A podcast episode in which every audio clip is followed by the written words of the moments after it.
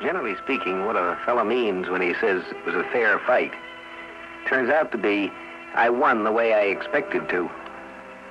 Uh, AVAC was in a position that they weren't supposed to win.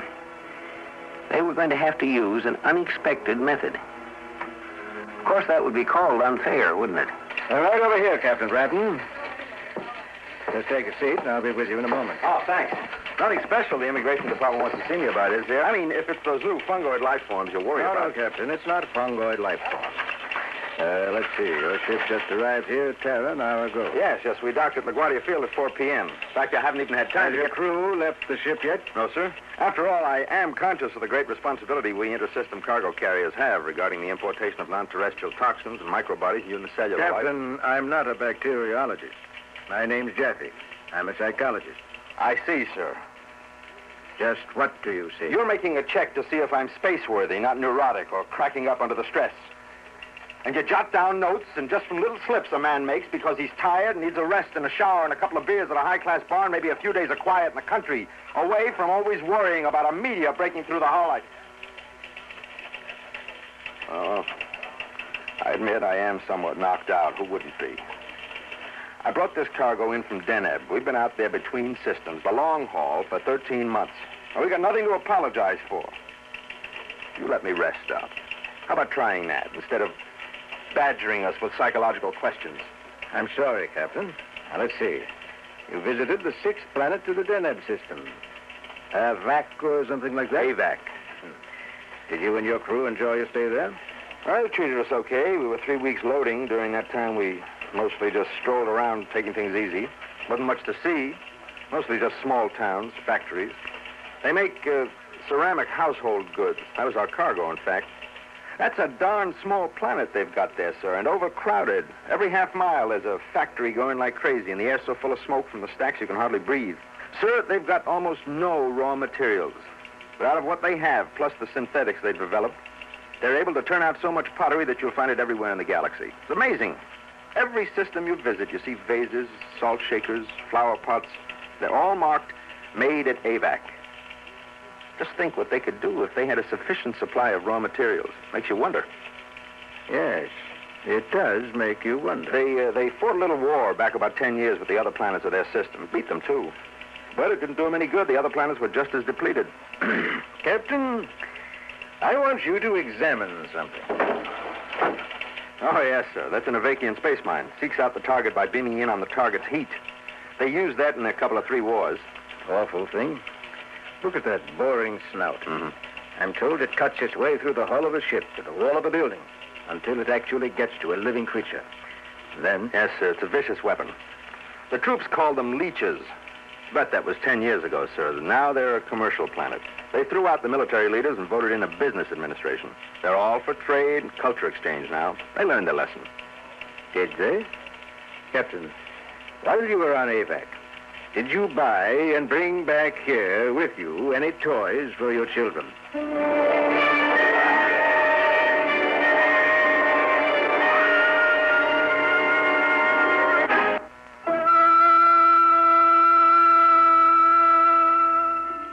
Just as a fair fight hasn't been well defined, neither is the concept toy. Uh, take a portable typewriter, for instance. Is this a toy for a child? Or is it the working tool of a newspaper reporter? It isn't really what you, the thing is, but how you think about it, what you intend to do with it. What is a toy? A toy for children. While you were on AVAC, did you buy and bring back here with you any toys for your children? Well, as a matter of fact, I'd like to see what toys you bought on AVAC. Let's have a look. Well, they're back on the ship in my cabin. Captain, I'd like you to glance at this particular toy. It showed up a month or so ago. Possibly you saw something like it in the store on AVAC. It looks like an ordinary set of model soldiers to me. Uh, British grenadiers, I guess. Very authentic, too. Gosh, look at the detail on the uniforms. Yes, it's amazing. You'd think they were real. Genuine British soldiers of centuries ago, standing three inches high. And their cannons. You'd almost expect those cannons to fire, wouldn't you? Fine workmanship. Oh, Captain, The cannons do fire. No kidding. I'll show you. I'm using now what is called a ramrod. Uh-huh. Ramming the powder and shot in. Wait a second. There. Now it's ready. They must use watchmaker's tools, microscopic precision. I'll fire it out the window. Ready? Ready.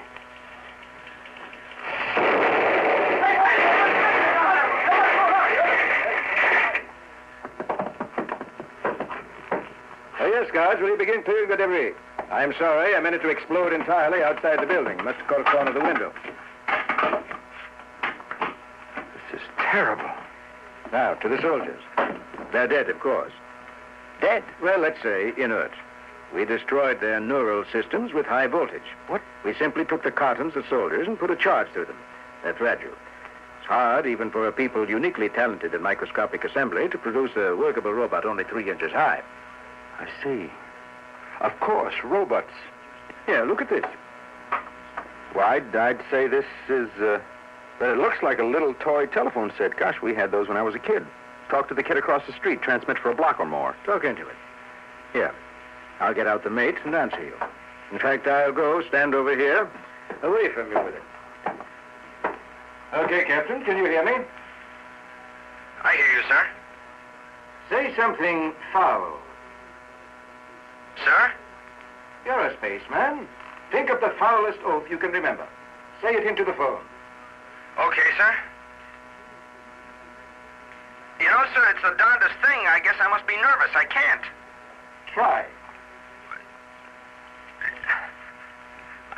I can't, sir. I can't think of anything foul. All right. That's what I wanted to show you, Captain. The phone acts to inhibit the speech center of persons near it. Sort of damper. Actually, the technique was known to us. We used it during World War III, during brain cleansing therapy. Uh-huh. You know, obliterating hostilities from the minds of enemy prisoners. Sure.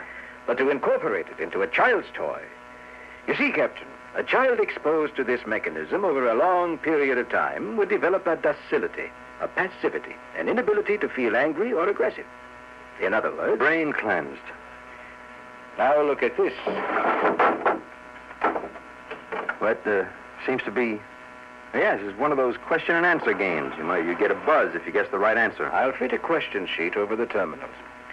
With this toy, the child develops a rudimentary knowledge of natural facts on a variety of topics. And let's see. This top sheet consists of questions on growing plants and flowers. Yeah, well, let's try something different. All right, how about great composers?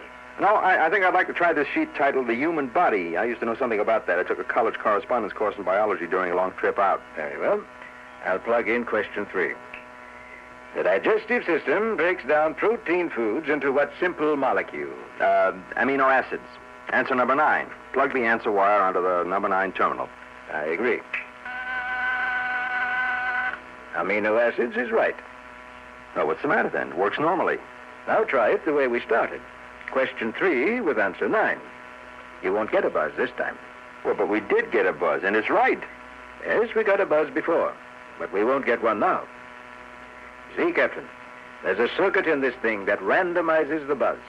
The child using this so-called educational toy will get correct answers to start with. Then the randomization sets in, and before he is sure enough of his own knowledge to contradict it, his meager fund of accurate facts will be gradually distorted, not wiped out, but altered more and more, until he is confused. But uh, why? So he'll be convinced that there is no such thing as a correct answer. And now I'd like to see the toys you brought back with you. Let's go to your ship and have a look at them.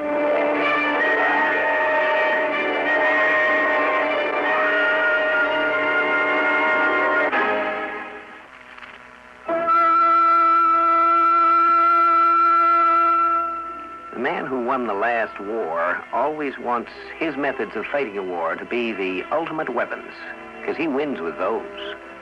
But what is the real ultimate weapon? A weapon that no other weapon can touch.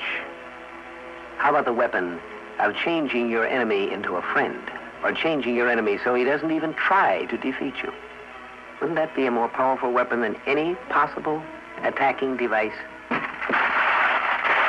This, uh, this is my younger kid, Charles. He's 9 What is it? But can't you tell? Looks like a costume. Yeah, I'll spread it out. What kind of a costume is it? I don't see any identifying features. Looks more like a sack. A gray sack. I shopped around AVAC for days before I ran across this. Here, I'll put it on. Yeah, Right sleeve. And left. There. Explain it, Captain. But can't you see? No, you're simply inside a gray sack. That's all I can see. I'm a cowboy. What? This is a cowboy suit. More than that. Of course, it takes a few minutes. Good Lord. It's changing color. So am I. Changing me into a cowboy. Darn it, I said I was a cowboy, and I am. Now, I don't mean I'm just pretending to be a cowboy. I mean, as long as I'm wearing this material around me, I actually become a cowboy. Notice I've got chaps on my legs? I put this on a couple of times on the trip back, me and the crew both. Really got a kick out of it. Looky here. I got me a six gun. Where did that gun come from? Grew out of the suit. And your head's expanding and turning black. Nah, that's my 10 gallon black felt hat. Incredible. Put 'em up, partner. Why, your skin looks like leather. Is that your idea of a humorous remark, partner? Take it off. Take what off? That material before it's too late. Take it off before you're so far down in that fantasy world you can't get back. Like they intended it. Take it off. Uh, just when I was beginning to enjoy myself. You know, friend, when I was just a little tyke, I used to pine to be back in the good old days and ride the reins. Back when you could smell the sagebrush growing out in the free country where. What was I saying? Why, a cowboy. Why, I, I always wanted to be a cowboy. Would it be the same for me, I wonder? Oh, If I put it on? It's, it's whatever your fantasy is. Now, Charles probably will use it to become a 20th century businessman. Gray flannel suit, Ivy League. He reads all those old adventures about New York before it was destroyed. Those uh, advertising operas. Give me that material. I'm impounding it. But why? What, what's wrong? It just helps a kid act out perfectly normal childhood fantasies. Charles, Charles plays advertising exec all day long. With this, he can. A really- child couldn't possibly hold out against it. It almost got you, and you're a grown man. Do you want to lose your child? Is that what you want?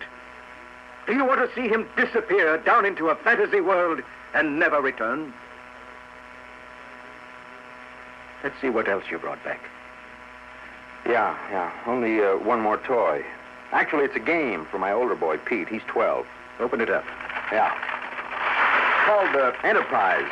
I figure all the kids in the block can play. It's a lot of fun. A bunch of us played it on the trip back. Can two play? Mm-hmm. Two players up to eight.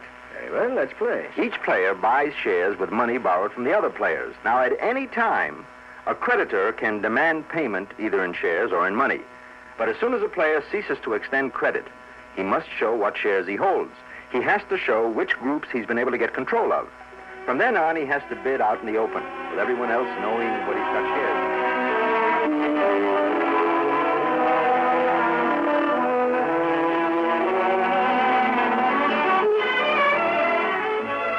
I bid 3,000 solar units for two shares of Neptune Nonferric Ores Incorporated. Hmm. Make it 4,000 and the shares are yours. 4,000. Sold. Okay. Now, you owe me 600,000 solar units, and I owe you 355,000 solar units. I demand payment of the difference. Hmm. Let's see.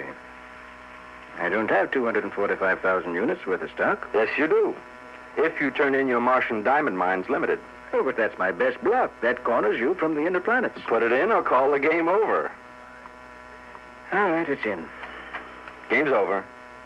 But why? I have enough solar units left to buy all your remaining stock. So in terms of profit and loss, you're wiped out. Yes, I guess you're right. Very well, you wind up with three expensive groups. And I. I don't have any. Well, do you see anything harmful in this game? All I can see myself is that it teaches a child the basic facts of economic life, and that's something every child should know. No, I have to admit I find nothing subversive in this game. In fact, it's nothing but a variant of an old Terran parlor game called Monopoly. Yes, you can retain this toy, Captain. It meets with immigration specifications. Well, that's a relief. Sorry to have caused you so much trouble. I'll go and interview your crew and see what children's artifacts they brought back. You can go to your hotel now. Uh, can you find your way around the ship? oh, yes, yes, I'm used to it. I'll see you again, and next time you're down. Right. Hope your children enjoy playing Enterprise. Matter of fact, I enjoyed it myself. Might have you bring in a set for me next time. Sure. Anything to accommodate the immigration department. Well, I better get all the pieces back in the box before they get lost. Heck, in that game, Monopoly, the player who wound up with the most money and property won the game. And in Enterprise, the winner is the one who's wiped out. Hey, I'll bet he didn't realize he beat me. Well, he didn't have a solar unit or a share of stock left. He won by a clean sweep.